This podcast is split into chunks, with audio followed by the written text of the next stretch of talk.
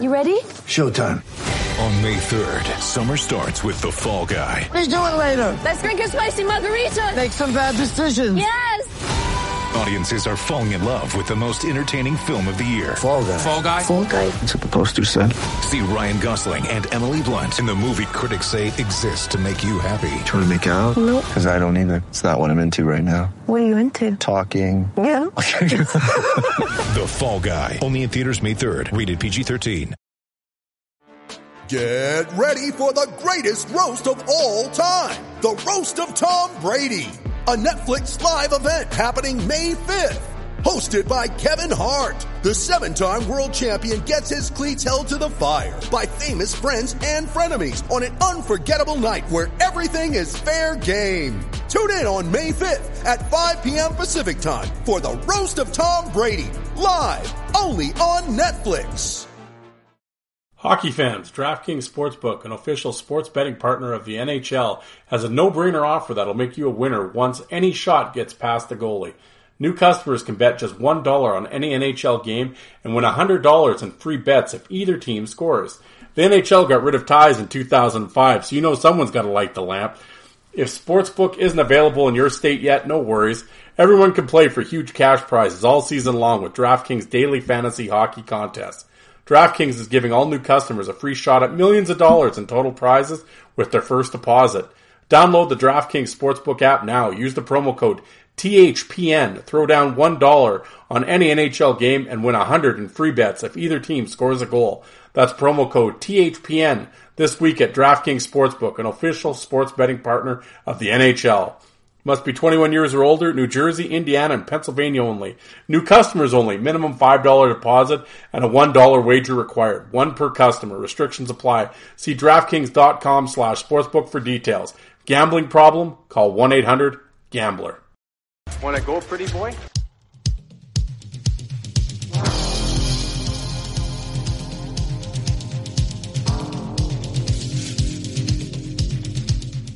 Two minutes by yourself and you feel shame, you know, and then you get free.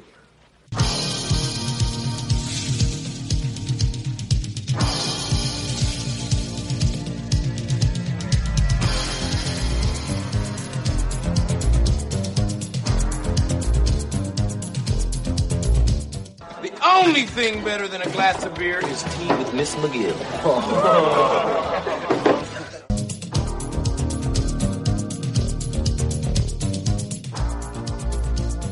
And welcome to the Fourth Line Voice Podcast. My name is Darren. Thank you very much for tuning in. Episode 171 of the Big Show, some enforcer based podcasting coming at you, brought to you by the Hockey Podcast Network. How's everybody doing out there? 2022, folks. Well, I guess I already kind of did an episode for 2022, but you know, whatever. Um, how's everybody doing? Uh, yes, crazy day today. Crazy last night. Yes, we had a weather warning, uh, snow weather, a snowfall warning, and uh, highway travel is not recommended. So I am uh, camped out in the house here. Uh, I've been out and shoveled three times here in the last 24 hours. Um, yeah, I mean, I have a million vacation hours. I may as well use some of them, but uh, I don't know if this. I this isn't really a vacation, but uh, what are you going to do, right? Um, yeah, it's kind of odd. I think the way that our house sits on the crescent here, it's like the, it's just perfect for the wind blowing in because it's like funny. Half the driveway is like cement, but then the other half of the driveway looks like waves, and it's like up to your like thighs. It's like, oh yeah. so, Jay, you're right. Maybe I might need a snowblower here, but um, anyway. So I always say in these episodes the last little while, I'm not going to keep you long, and then I yap for an hour and a half. But today I really won't keep you that long. Um, but I did want to record this, obviously, and get it out to you guys uh, for t- for Wednesday morning consumption. And uh, so, uh, yeah, I figured I'd sit down here at around noon and, uh, and chat you guys up a little bit. But uh, I, I literally do have to go back out and uh, shovel out the driveway before the wife gets home so she can get into the garage. Um, but uh, yeah, how's everybody doing? Uh, well, uh, today, folks, uh, we're going to throw some tough guy numbers at you. Um, and uh, the top ten again, my list. I, I guess it's. I I will say with the list, I had one guy though. It's kind of a. It was not an easy. It's it's sort of lazy content, I, and I can't.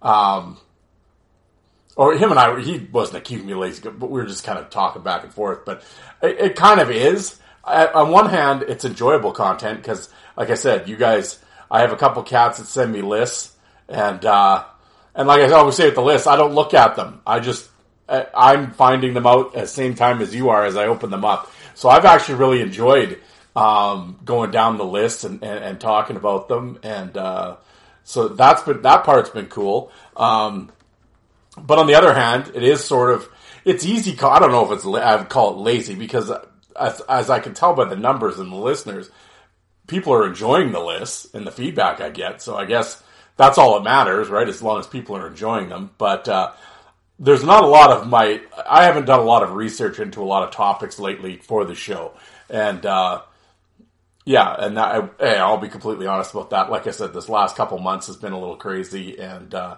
just haven't had time. And uh, and like I said, not only not really having time, but here even in the last bit, I just I don't want to say I've, the the passion's good because that's not true. I haven't lost the passion, but it just it's almost like I just wanted to step back. And well, clearly I didn't take a break because I've kept doing two episodes a week. But just take a break from the guests and lining all that stuff up and sitting down with strangers and talking and or getting ghosted or what have you. That gets exhausting after a while.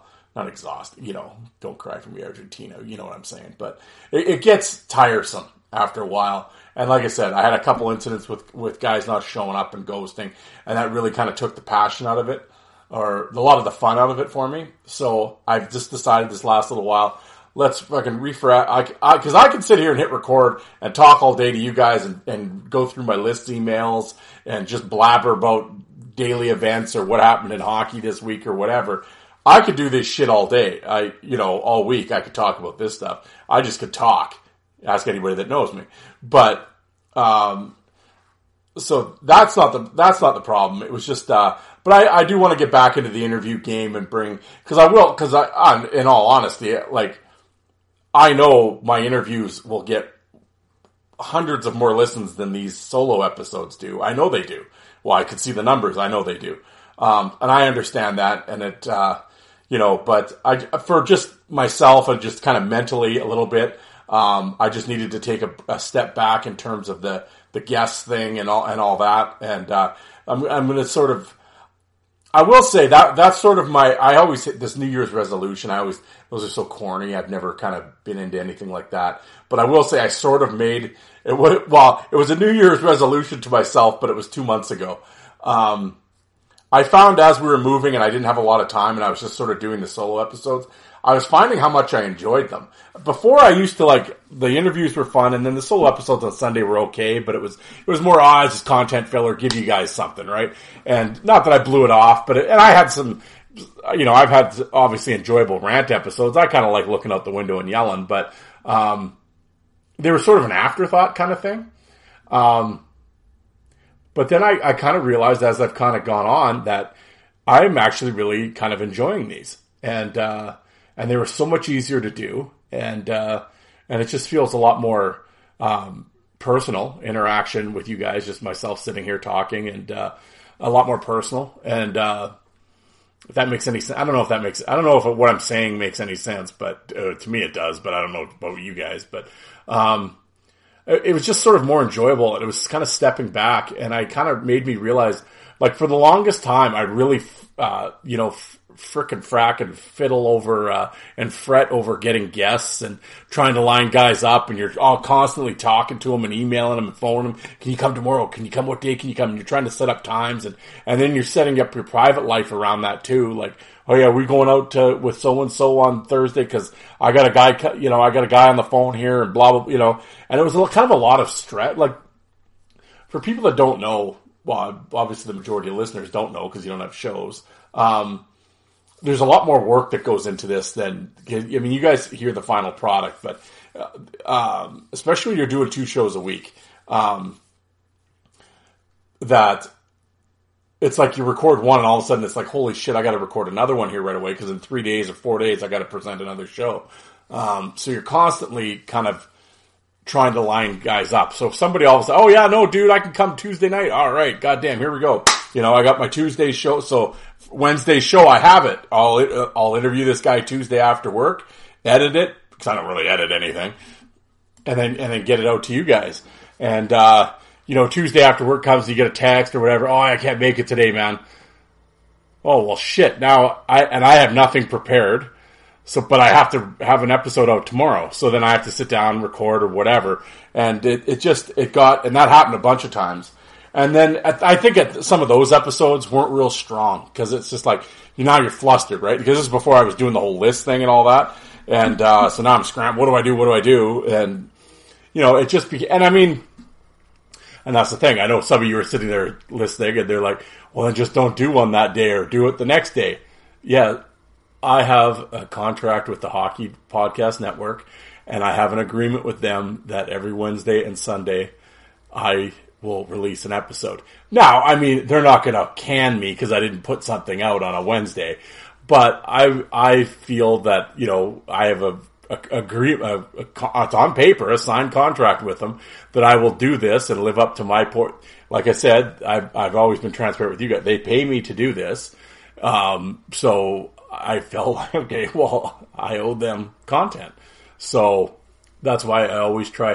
And like I said, over the, the two years that I've been with them, I think I've maybe missed two, I think, two or three uh, shows. So that's a pretty good run for two years at two episodes a week. So, um, you know, and, and both sides have been very happy. I, well, I'm assuming they're happy with me. I'm still here.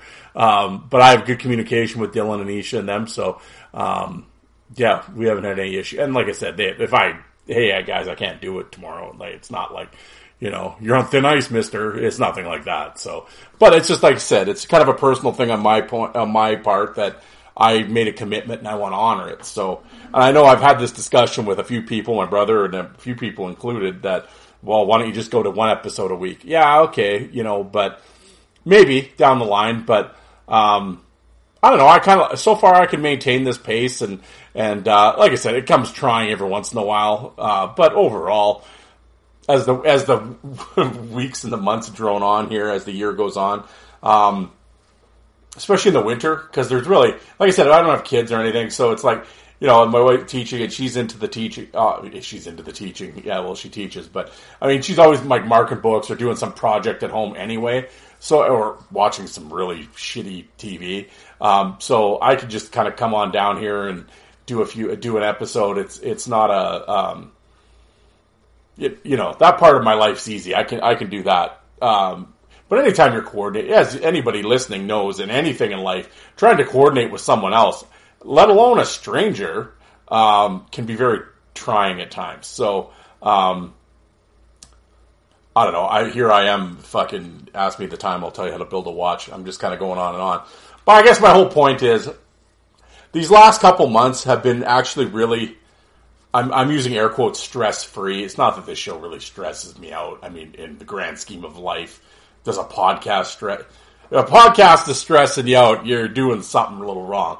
But in that in that vein, you know, I, it's more just um, not wanting to let you. Really, it's not wanting to let you guys down, the listeners and you know, and you want to you want to sort of maintain the audience that you've that I've grown, whatever that may be. I mean, well, it's not a bad little audience. Obviously, I'm making a few bucks doing this because I get paid by the download, and I mean, I get paid okay. So it's like clearly there are people listening. Uh, I'm not trying to sound like an ass, but it, but really, it's you know there are people listening, and I have regular listeners, so I don't want to let you guys down.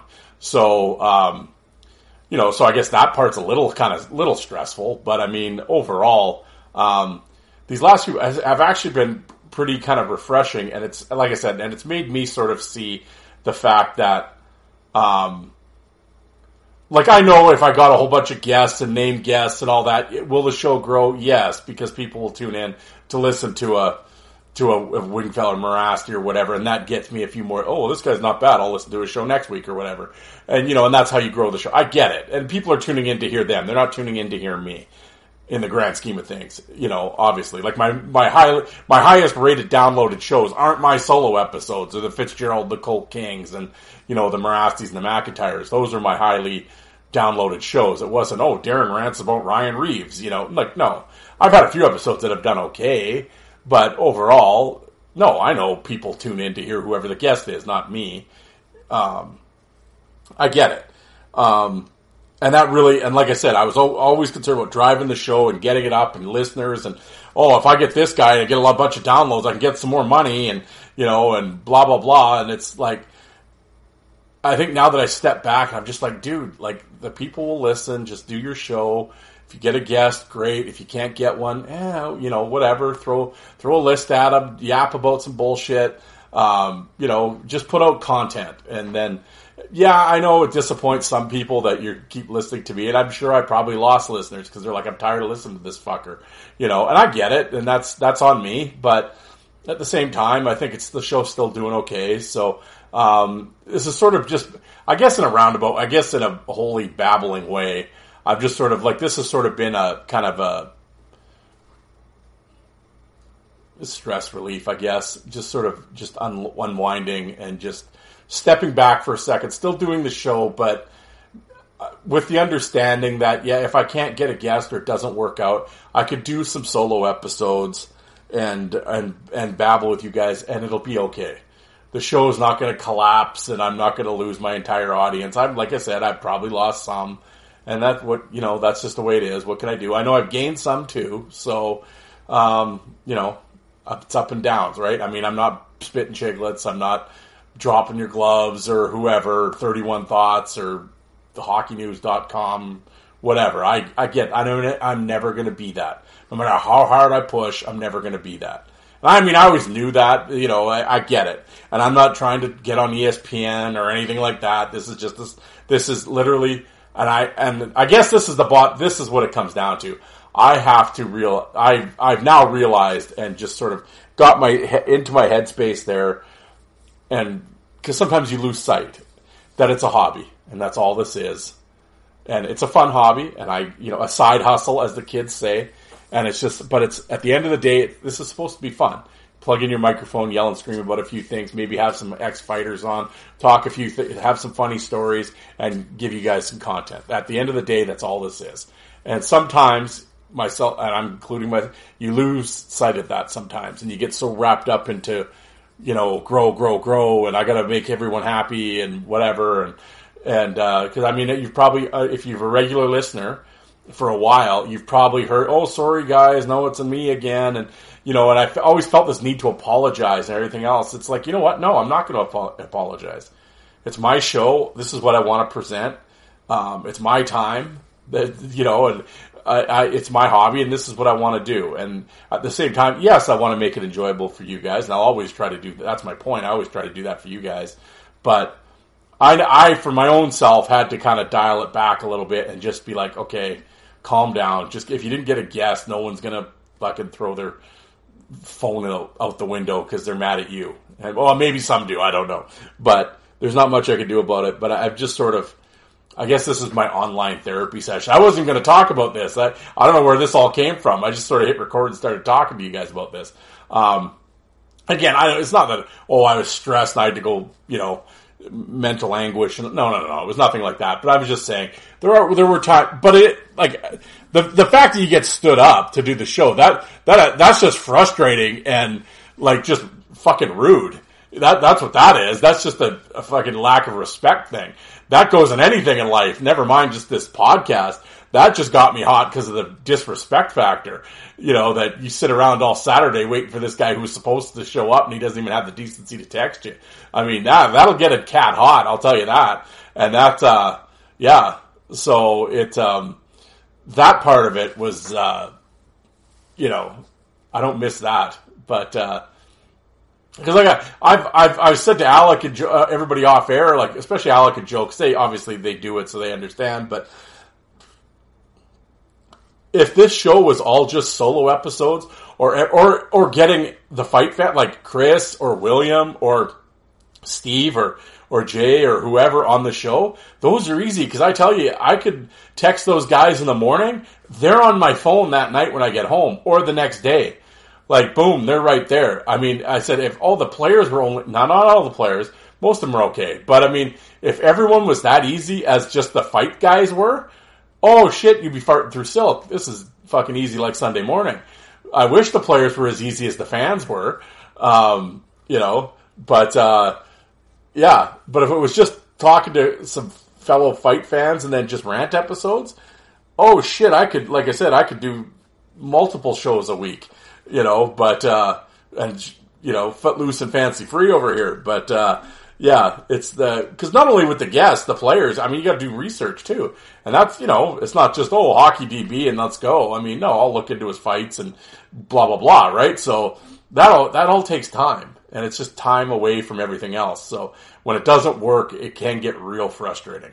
So, but anyway, enough of my fucking ranting and my therapy session here. I just hope you guys listen and understand. Um, I just wanted to let you know what I kind of what on this side of the microphone what I'm going through, and because uh, I mean you guys hear me yelling bitch and whatever about this and that, but um, I don't think I've ever actually told you how I'm feeling about. Well, I guess yelling and bitching is telling you how you're feeling, but you know what I'm saying. Just the reason for some of the stuff that's been going on. Um, I just wanted to let you guys, just listeners, know, and just yeah, that's what's happening. But uh, no, as I said, going forward, like I, I have talked to a, an ex NHL player. I was just actually texting him today, and we are setting something up for later in this week. So, although I'm sure Sunday will be another rant episode, but next Wednesday I should have a player interview for you guys. So, if barring if every nothing goofy happens, I should have an interview for you. So, uh, I will do that, and uh, yeah, and we'll, like I said, and I've talked to a bunch of guys and they're they're kind of you know now that school's back on and their kids are back in school and like I said everyone's sort of getting their schedule back into into regular life mode. Um, I think it's a lot easier to set things up with guys because it's like okay I work today you know I don't I'm not on vacation so and I didn't want to bother anybody on their vacation especially when, like when school's out, you know, hey, they're up at the cabin or they want to go to the cabin or it's just Christmas shit and they're running around. And, well, tell, take two hour, two and a half hours out of your life to talk to a stranger. Like I wasn't going to do that to anybody. So, um, now, like I said, now the kids are back at school and everyone's kind of back into their life schedule. Um, I, it'll be a lot easier to set things up. So going forward, I know I keep saying it, but yes, I promise you guys, I have not finished completely. I'm not quitting interviews. I will have interviews with players for you coming and, uh, but I, like I said, and I'm, and I'm, and like I said in my little rant here and everything else, but I will tell you this going forward from here on out, um, if I'm getting the runaround from a player or something doesn't happen, I am not going to stress out and panic. You're going to just get a solo episode. I'm going to tell you that now. And uh, I'm I well I quit a long time ago. I'm not chasing people around. They don't if they want to come on the show, but they can't make. I'm not. I'm not texting a guy every 18 minutes. When when when when when like no. I'll, you're a grown adult. I'm a grown adult. I'm not chasing you around. You, I ask you what time you want to come on you give me a time, I will hold you to that time. And that's it. I'm not, uh, you know, whatever. If they're like, hey, I'll get back to you, I'm not, uh, maybe I'll check in once, maybe a couple days later, like, hey, what did we decide?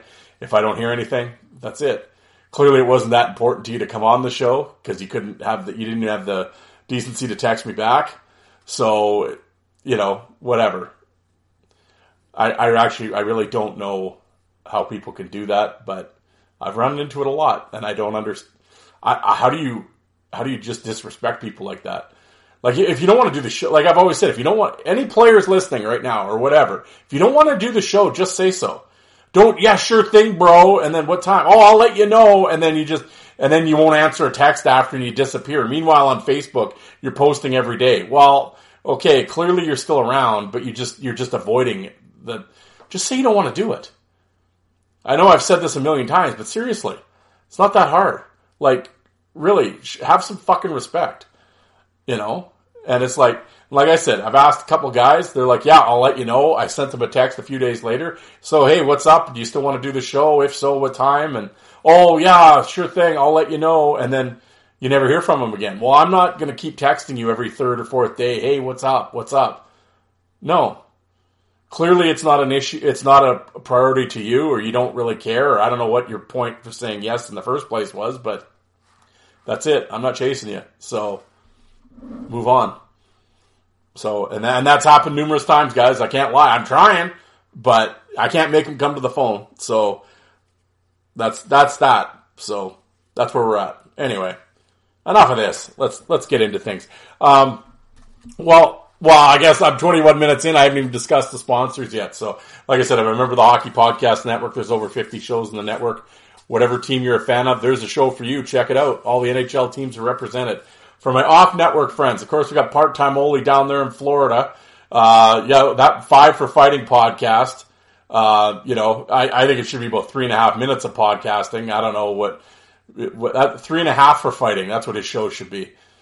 You know, I don't know when his episodes come out here, there, and everywhere. His last, I like, I, I will say though, when it, uh, him and Joe are like kind of like when they do rant episodes or whatever. I don't know if they like like they don't obviously do them as much as I do, but it's like I kind of dig them. I f- fired up part time only is pretty funny actually, but uh, and and I will say very good speaker. He's a little more. He's certainly more eloquent than I am. I will say that, but uh, except when he puts that fucking chew in, then he sounds like Darth Vader. But uh, that and I get a little jealous because I I chewed for like years and years and years and I quit cold turkey. And that was like the hardest thing I ever did was quit cold turkey. Chew- and I love chewing, but I haven't done it for about, oh geez, six or seven years now. But I used to be hardcore. Like I think I chewed for like 20 years, but you know, so I mean, I needed to quit. I get it, but it was just, oh, it was hard. And, uh, when I hear him chew I'm like, oh, like I always say, if I could have like a, like a genie or something and they're like, yeah, you could chew till now, till you, the day you die and you're never going to get mouth cancer. It's never going to affect you. You'd be seeing my tail lights heading down to 7-Eleven right now. Although, I, uh, well, I, I say that, but now that I say it, uh, with the price of chewing tobacco, I think, shit, I think they want 30 bucks a fucking tin here now in Canada. Can you believe, like, when I quit, they were at like 23 and that was like ridiculous. Uh, th- can you imagine 30 bucks? Meanwhile, when we go down to Vegas in February, I'm driving by like the gas stations. Oh, two for $4 and shit. Like, yeah, okay. Yeah. Meanwhile, $30 here. Like, just ridiculous. Like, like, I mean, I get it. You jack the prices so people quit. I get it. But I mean, you know, come on. Come on. But so I'm fairly happy. I'm happy. I mean, obviously I'm happy I quit because of the health thing and whatever. But at 30 bucks a tin, I'm also very happy I quit. But, uh, yeah, so I get jealous when he's chewing. But definitely check out a show. He's got a great back catalog. Yablonski, Ray, by Lois. Tremendous.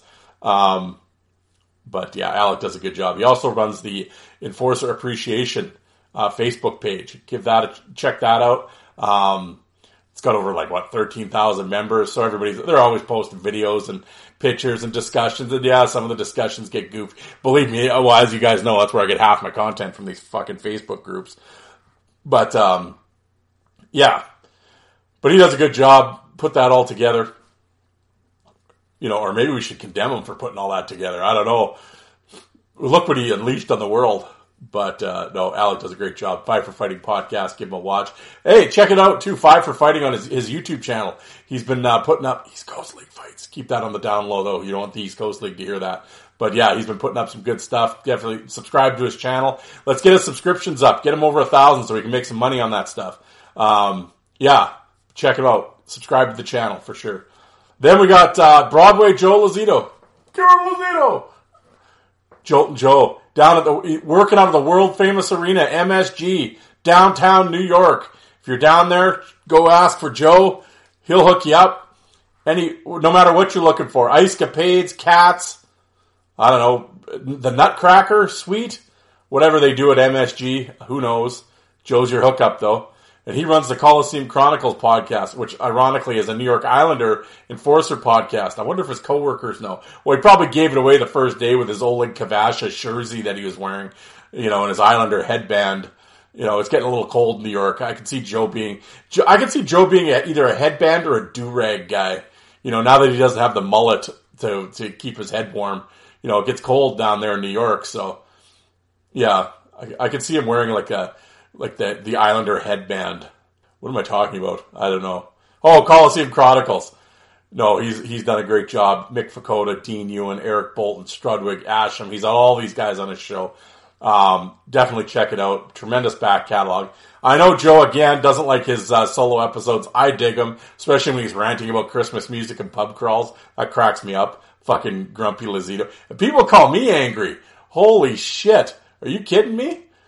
I fucking I, like I said, I look like goddamn Jimmy Buffett sitting over here compared to fucking uh, angry Lazito. Holy, yeah. He's he's get Joe, Joe's the only guy I get that I know that gets mad at the pub crawl girls for dressing scantily. That upsets Joe on the uh, like. Okay, really? Yeah. Just saying. I don't know if Joe's wife listens. Maybe that's why he's you know he's fuck you know he he's he's he's kind of uh, you know conning everybody right. He uh, that's you know that's how slick Joe is. He knows his listeners. I know, and he knows the wife's tuning in, so he's probably you know saying how these uh, these young college girls shouldn't be wearing scantily. That's just disrespectful, and, and I don't like it. And you know, and his wife's just sitting there. Oh, that Joe. Yeah, Joe. That's slick, man. I would. Ah. See, see, folks. There you go. That's that's a veteran move right there. Veteran. Yeah. Don't let Joe fool you. I can tell you that. Yeah. I'm not saying Joe's out in the clubs making it rain. Hey, you know what we call that out here? We, because we don't have dollar bills, we have loonies. So when you throw the loonies, we call it making hail. There you go. I set that whole thing up just to tell that joke. You see that build, folks? That's storytelling right there. Uh, yeah. This, this 28 minutes in. Really? I gotta go shovel and I'm yelling about making hail. Alright. But Jolt and Joe Lazito, d- definitely check out his show. Uh, tremendous back, like I said, tremendous back catalog. Joe's a good dude. I'm really looking for. Like I said, he's so busy, especially at obviously Madison Square Garden, New York, with all the events going on. Joe's, you know, Joe's busier than one-legged waitress at the IHOP. So I mean, he he hasn't had a lot of time to record, but uh, he he I know he will be. He'll be back at it, and uh, yeah, looking forward to it. I always enjoyed Joe's stuff, but definitely give him a give him a give him a listen. Give it a Lazito, Broadway Joe Lazito. All right, folks. Um. Well, like I said, uh, now that I've talked for 29 minutes and I was going to get in and out of here pretty quick, um, I want to tell everybody that's listening, if you're on social media, on Twitter, uh, coming up here, pro, I want, I really wanted to start it this weekend, but probably not. It'll probably be next weekend. Uh, I have another Twitter tournament, folks. I know how you, there's a lot, the people love the Twitter tournaments.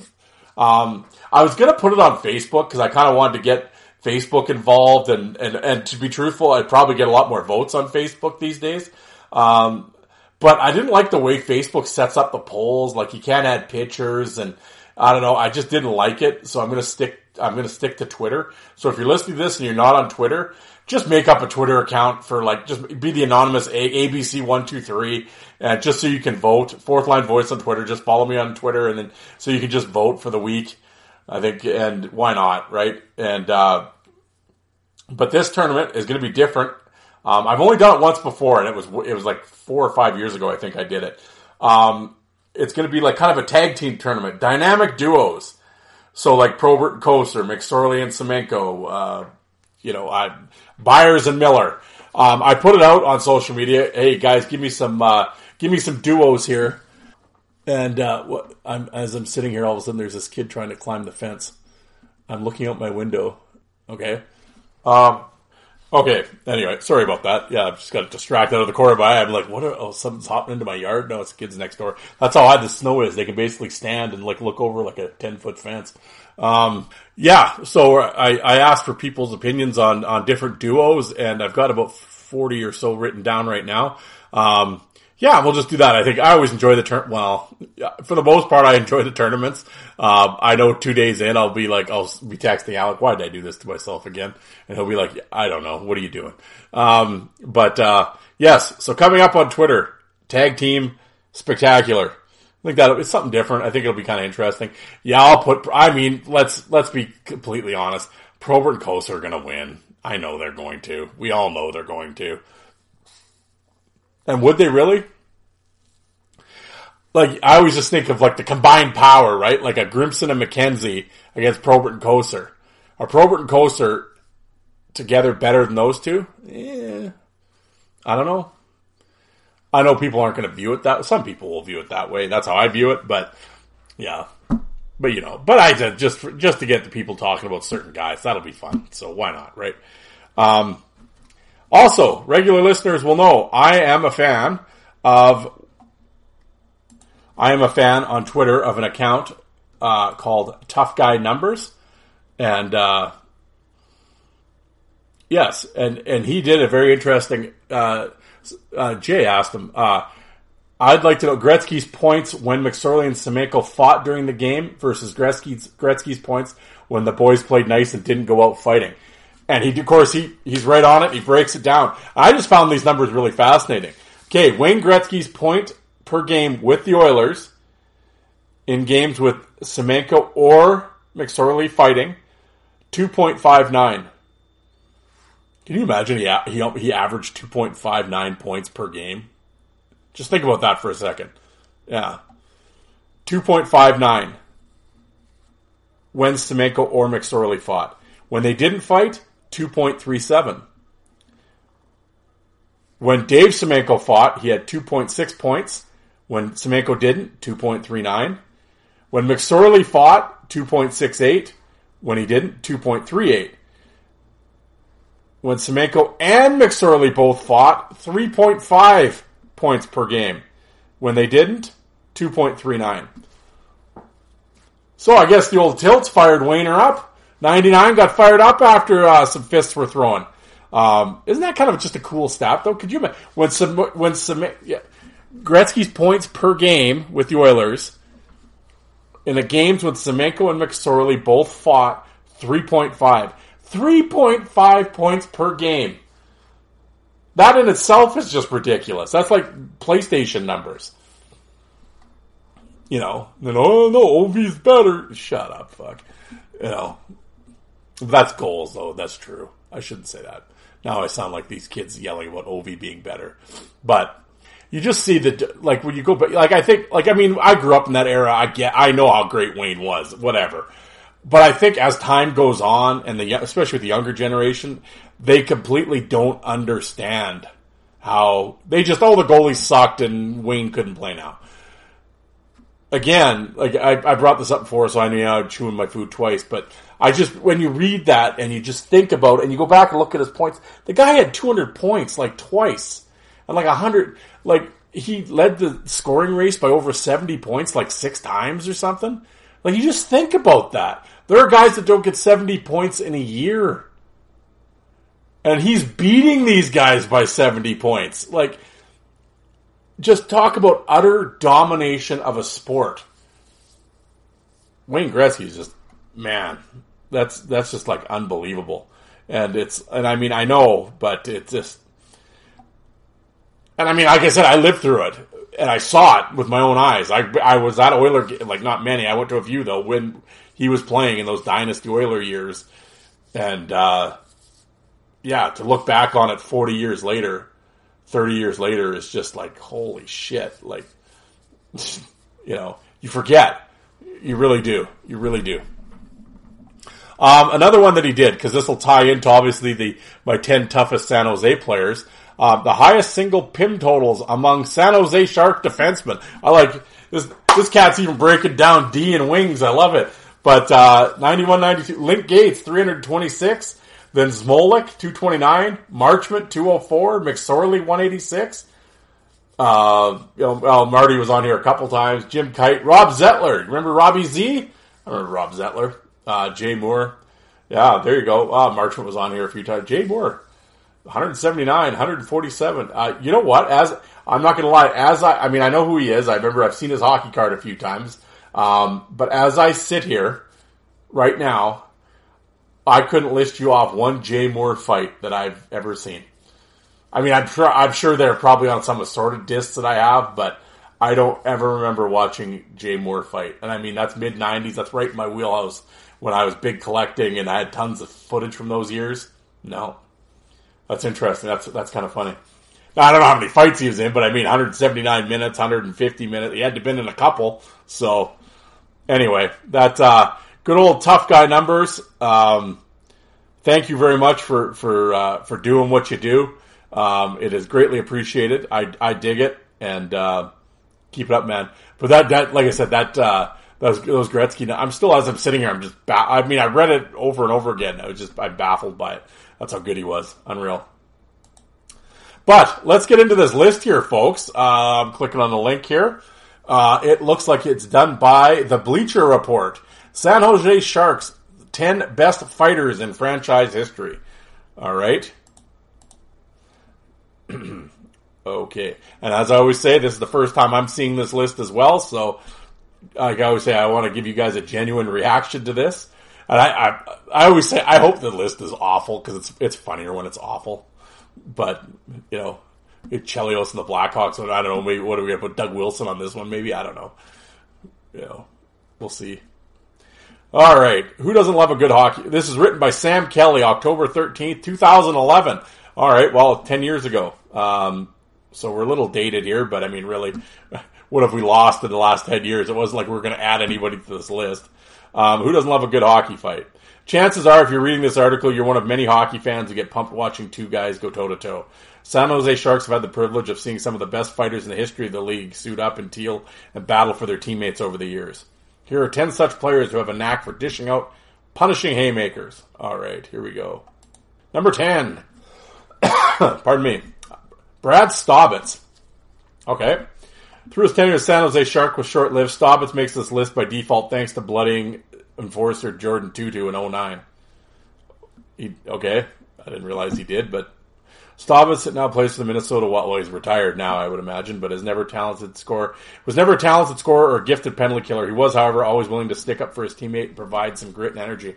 Um, I will say with Staubitz, and um, I, I've seen some of his fights. I dig him. Um, what fight did I just see him? I literally watched it a couple nights. Oh, his fight with Rypien. That's a really good fight. It was short, but they threw some good shots. Um, so yeah, Staub is kind of a middle guy. I mean, I know he fought. He came along right in that, like, I will say for, for my own self, he was that, like, again, 2008-ish, 9, 10, 11, that's when he played. That's really, I was kind of out of hockey by then, um, cause it's probably been 10 years since I was really, really paying attention. There was guys I'd see, like Rypien or McGrath, and I'd pay attention to and stuff, but I'd see it now and again. But I, I, I never really went out, um, I mean, Scott, as I'm saying that, I guess Thornton and Scott, I guess I saw some of their stuff. But I mean, I'm much more in tune with 90s stuff. Um, 90s is my wheel. 80s, eh, a little mid, late, mid to late 80s, yeah. 90s is my real wheelhouse. Um, I feel most comfortable discussing 90s stuff. I can feel I could do that with anybody. Um, once we get into the 2000s though, I'm spotty at best, and especially into the uh, 11, 12, 13, 14 in there because I really wasn't watching anything. And unless it came across my timeline um, on Twitter, um, I probably didn't see it. Um, you know, uh, so I am certainly from far from a Brad Staubitz expert. I will say I liked what I saw. Um, if I like, I've seen some of his fights with. I think when he's kind of stepped up and fought, like I know Boulton. I think Boulton dropped him. Scott. I mean, when he, I think when he stepped up and fought like kind of true enforcer guys, uh, probably didn't go too well. Uh, I think Janssen's got him pretty good too. But when he stayed in the kind of his in his zone, the press, the Rypiens, stuff like Konopka, stuff like that, did well. I mean, I liked him. He was cool. Um, you know, again, I'm far from Brad Staubitz expert from what I've seen. All right, I'm down with that. Number nine, Dody Wood. Now, see, Dody Wood, I could talk about. Uh, Emass Hornets 106 games played, didn't have a long NHL career, wasn't a difference maker on the ice, but he never hesitated to drop the gloves and exchange blows with some of the league's toughest customers. Yeah, see, I remember Dody Wood from the Western Hockey League, and especially from his time in, like, not only Swift Current, but mainly in Seattle, because he had a lot of the Seattle footage. Um, him and like Willis and Ferrone and like Seattle really had the market cornered on kind of like undersized tough guys. But um, yeah, Wood was a good player in junior too. Um, but yeah, I remember getting those IHL mixes when Dody was in Kansas City, and I mean, he seemed like he was in Kansas City forever. And uh, undersized, but he did that arm. I've never seen anyone do it. He'd duck under the guy's arm and come up from the side, and uh, I he was the first guy I ever saw do that. Like with it, I mean, I'm sure it happened before, but like as part of his like fighting arsenal, he would do that. Um, yeah, Dody Wood was tremendous. Like I said, undersized, but awesome fighter. I'm a massive fan of Dody Wood. Of course, he was over in the UK for a little bit, and they played in the LNH. You know, he was at the end of the line, and you know, whatever. And he God, I don't want to knock the guy. He He's a little out of shape and whatever, but collecting a check. Was in some tremendous fights though. But uh, he wasn't the Dody Wood that was in San Jose. But oh, some of his San Jose fights, great fight. If you look it up, with uh, Alex Stojanov, awesome. Yeah, uh, no, I'm down with Dody Wood. I'm a huge fan of Dody Woods. That's the guy I'd like to get. A, I never. I know he was on Alex show, or was he on Alex show? I think so. Oh, maybe we were trying to get him on the show. I can't remember. I remember Alec talking about it though. Sorry, I, I there's been so much stuff through the years. I can't remember who's had who on what, but I know he had. I don't know if it didn't work out though, but uh, yeah, he'd be an interesting guy to get on the show. Jody Shelley, number eight. Well, there you go, Big Jody. Uh, acquired from the Sharks midway through the 07 season in exchange for a draft pick. Uh, Shelley is heralded by teammates as a great locker room presence and even a better person. He also carved out a reputation as one of the NHL's top enforcers. Yeah, I'm a huge Jody Shelley fan. Again, uh, solid player in the Quebec League with Halifax, the Mooseheads. Put up like 400 minutes one year and like 30 goals. Um, you know, did it a long time in Johnstown with the Chiefs in the East Coast League. Made his way up through the American League. Um, yeah, uh, played a long time in the NHL. From all, like this, uh, this uh, everybody I've talked to said Shelley's a really good dude. I think he does. Does he do? I think he, or is it Columbus? I think it's probably Columbus. I always view J- Jody as like a Columbus guy, but he does. He he works for one of the teams uh, on a broadcast. Columbus? I don't like I said I don't watch this shit, so I don't know. But I know he's in hockey, doing broadcasting somewhere. Um, yeah, big dude. I hey, I think he made his bones with Columbus when he came up. Didn't he fight? He, I know he fought Probert three times in one game. Um, yeah, I mean I'm a big Jody Shelley fan, tough guy. Um, hey, I'm down with, yeah, I'm down with Jody Shelley. Number seven, Douglas Murray. okay. Uh, broken league in 05, slow footed but tough rear guard and, and a little way, with little in the way of actual talent. Jesus, this guy's just really shitting on him here. Uh, earned himself a full time spot as a physical shutdown defenseman. I know he's this guy's mad. I know Murray's a really big dude. Um, I, you know, I looked it up. He's from Sweden. Um, college guy, and then uh, I think it look like I said I wasn't really familiar with Murray. Um, I remember seeing him fight Godard a few times, so I kind of just went on. Uh, uh, you know, I kind of hit pause here, just if it was the same guy that I was thinking about. Um, yeah, he, uh, like I said, big guy. I it was interesting. I looking up his stats. Um, he had like eleven fights in his kind of first full time year and then after that had like two or three fights a year. So it's like once he, he did it to establish himself, and then after that really didn't fight that much per like three or four fights a year. Um, so I mean, he knew what he had to do to get to the league, and you know, hey, if if you don't have to fight, you're going to stick around the the NHL. I you know, can you really blame a guy? I I get it. Um, but yeah, I mean, overall, eh, you know, I like I wouldn't have my head as Shelley in these guys. Um, was he's a big guy. He was okay. I mean, I'm not to sit here and call him a pussy or anything, but I mean, does anybody really think Douglas Murray was some big fighter? Like, I don't know.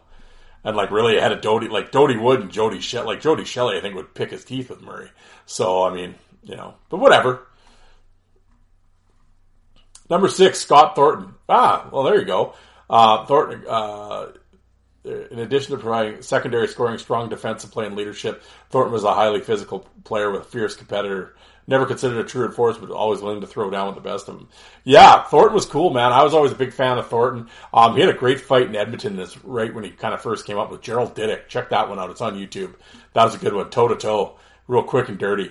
But yeah, solid power forward guy, uh, high draft pick. I remember when he was a member of Team Canada, actually, in the World Junior team when it was in Saskatoon here. Um, yeah, I've always liked Thornton, power forward guy, solid player, had a long NHL career. Um, yeah, he had some great fights. Uh, I think he caught young Eric Cairns too. I think I think he dropped Cairns when he was was he with Montreal when that happened. I don't know. All the fights run together after a while, but yeah, Thornton was in some beauty tilts. I'm a I, I dig Scott Thornton. That's cool. I didn't think he'd be on this list. Um, I always kind of forget he played in San Jose. I always for I don't know why. I just yeah he bounced around a bunch of teams, but I just you forget where guys play sometimes. Uh, number five, Ryan Clowe. Yeah, see there, yeah, joined in 06. Uh, not only throw a force offensive, but highly respected leader demonstrated by the A words on his chest. Um, yeah, I mean, another powered forward guy, unfortunately had to retire because of head injuries, which really sucked, but real solid player. Um, again, I'm not going to sit here and try to profess that I'm a Ryan Clowe expert. Like I said, once we get into the mid 2000s, that's I, I kind of start getting fuzzy um, with, with certain guys. But I mean, I've seen him fight. Um, yeah, like I said, power forward guy, um, solid player. Um, like I said, it's a shame that the head injuries caught up to him. But um, yeah, I mean, I'm Ryan Clowe. I'm down with it. Although it's R Y A N. I don't know what's with the E. Don't put the E at the end. It looks ridiculous. Number four, Scott Parker. Oh, there you go. I didn't think. Uh, yeah, okay. Uh, nicknamed the Sheriff, joined the Sharks in 03. Uh, played only played or played 50 games. Shark will always be known as for his ridiculous facial hair. And hasn't played a game since 08, but a 240 pound warrior is one of the league's most dominant fighters during his prime. Yeah, this is where he really got into the head issue. I know he got hit in the head with a puck, and uh, that was sort of uh, that caused a lot of damage and uh, put him out for a while. Um, yeah, again, Scott Parker. I mean, I mean, I think everybody listening will always sort of he's a Colorado Avalanche guy.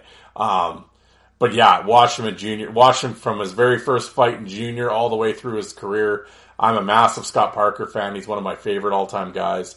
Um, I've, like I said, one of those guys that fortunately back in the day that we were able to get all of his junior fights, all of his minor league fights, then you see all his in it. One of the very few guys where you have like that complete, um, catalog of all his fights so you can really see the progression. And uh, I remember when he first came in the league, he had the head shaved. He wore number three. He's playing, you know, playing D with, with Kelowna. And uh, big kid had some decent fights, but he took a few. Uh, next, boys, he he's probably the best junior fighter I ever saw. Dominant, uh, knocking guys. It was scary, scary how good Scott Parker was a junior. Came out of junior with a ton of hype. Had a huge year in Hershey in '99, 2000. Um, again, all this stuff's on YouTube. Um, I know on the message board he catches some shit because there was a few posters that were really a little too gung ho about him or whatever, rub people the wrong way. But when you actually sit down and everybody, oh, Probert knocked him out, you know, that idiocy. Like, well, Probert got a lot of guys. I mean, you know, whatever. He he had about 200 fights after that Probert fight, so give me a break. And but he, and he dropped Olawa and Grimson and Brad Brown and Ryan Flan and you know a lot of guys. And uh, Parker was vicious big right hand, big dude, nice guy.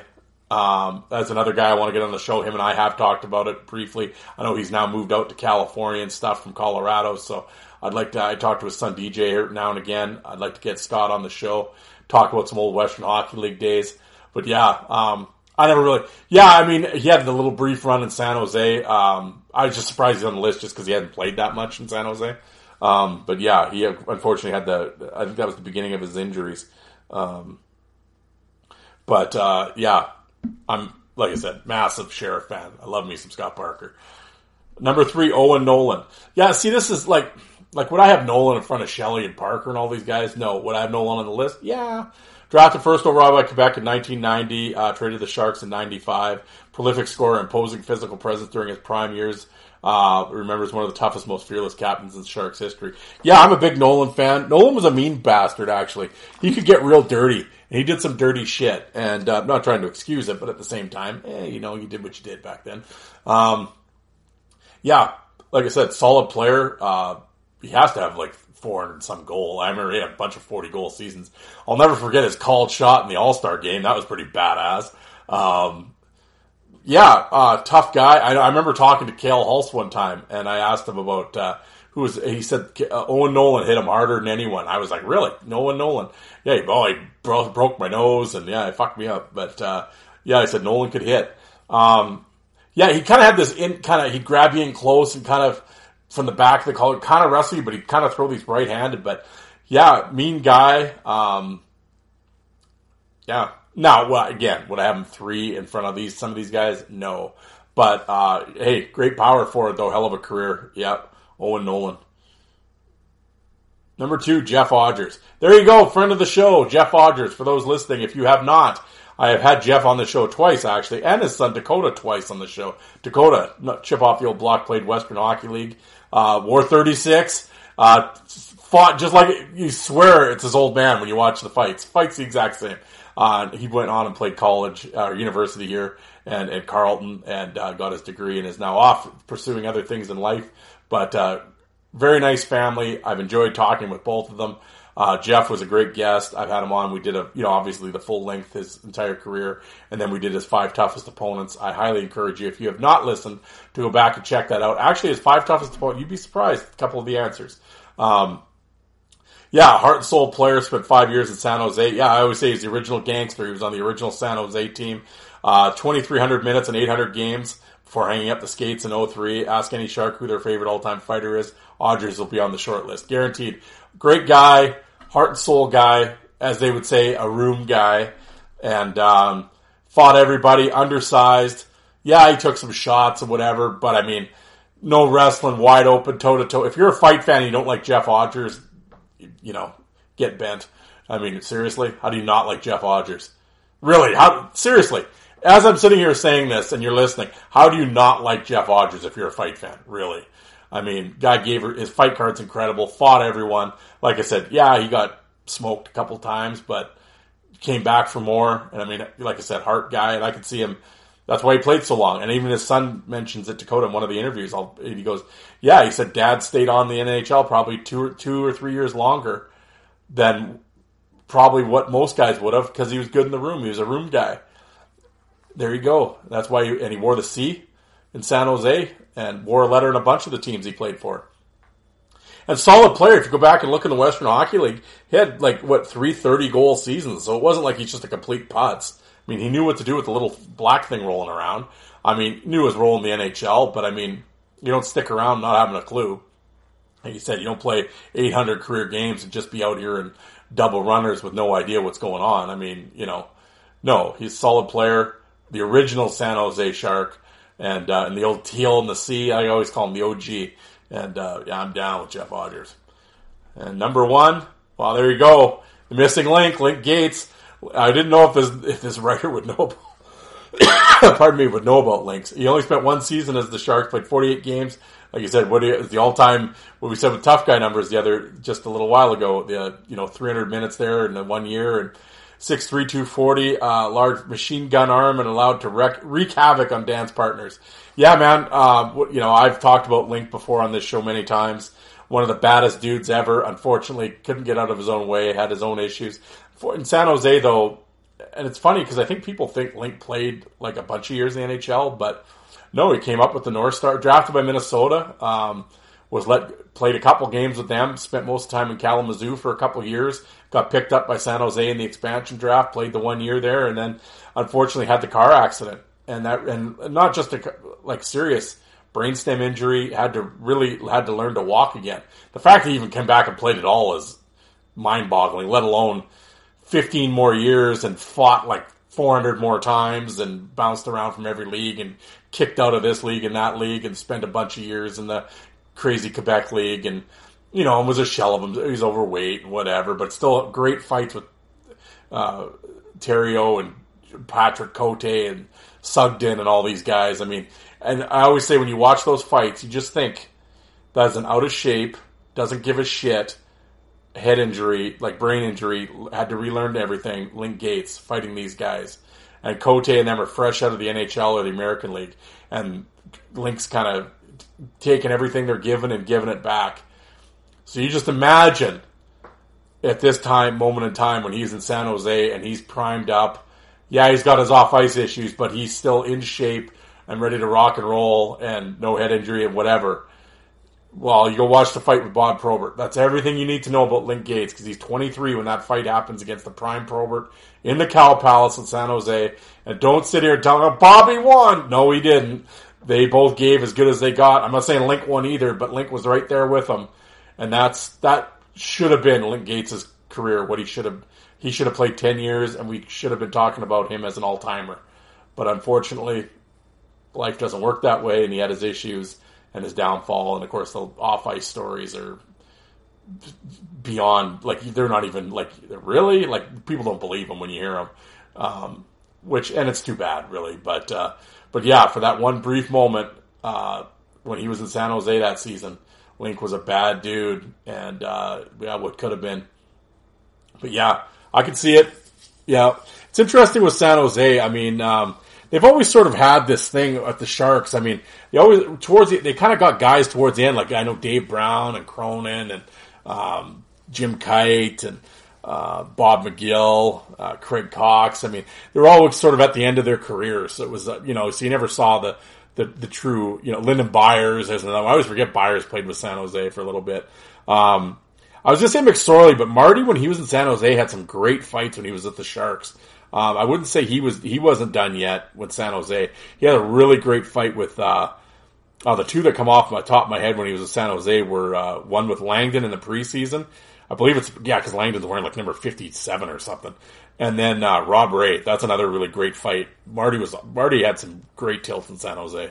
Um, Tim Hunter, there's another guy that was in San Jose right at the end. So uh, Neil Wilkinson, yeah, I always like Neil Wilkinson. There's an underrated guy, kind of just one of those you know grit blue line guys, unheralded, you know, glassing out, clear the front of the net, but uh, but would fight anybody. Um, was he the greatest fighter in the world? No, but I mean, I mean, shit, he'd be King Kong nowadays. But um, yeah, just a solid kind of backup guy. Uh, Brantt Myhres, there, you know, he he kind of got rolling at San Jose. Um, Zmolek, John, yeah, John Scott. I mean, eh, you know, whatever. Uh, he didn't really. He was that was after his All Star game appearance, and you know, he kind of forgot what he was in hockey for. Um, Ronnie Stern. There's another guy, really underrated. I'm a big Ron Stern guy. Uh, you know, Calgary, San Jose, some great fights, undersized but toe to toe guy. Uh, yeah, great. I, I dig me some Ronnie Stern. But yeah, he's in San Jose too. Kevin Evans, I remember he was part of the original San Jose team. Of course, he is the professional hockey record holder with 648 minutes with Kalamazoo in the IHL. Funny thing is that he picked up 648 minutes in one season. I think he had 50 some points that year. He had 20 goals that year too. So shit was going down when he was every time he was on the ice. Then like the next season, the East Coast League, he put up like 500 minutes, like ridiculous penalty minute totals. But I think he got about five or six games in with San Jose. Um, couple fights, but uh, undersized guy, but uh, you know, legendary minor league enforcer with the penalty minutes that he put up. Um, but yeah, I remember that original San Jose team was so bad. But they were awesome. Remember, that was right when the Sega Genesis came out. They had like Tampa Bay and San Jose and like these expansion teams. They just goon it up. I loved being San Jose just because you could be with, I could just be Link Gaetz, right? So, um, but yeah, they were, oh, they were bad those first few years. And it was like, it wasn't like the Vegas and Seattle drafts. Well, there was a, plus there was a, there's a salary cap now that wasn't back then. So, I mean, you had teams spending millions and millions and millions and then San Jose just sort of, you know, league minimum guys, you know, but, um, there you go, folks. The teal, the San Jose Sharks, uh, top 10 toughest fighters. That wasn't a bad list. Like I said, I, I would have switched the orders around on a few things, but they threw, hit me with a few names I didn't think they were the, the writer knew about, but that wasn't completely egregious. I won't, uh, I can't shit on that list too much, but, uh, I hope you guys enjoyed listening to it and, uh, yeah, guys, once again, thanks for tuning in. And, um, yeah, I have to go shovel. So I will uh, talk to you guys on Sunday. Thanks, everybody.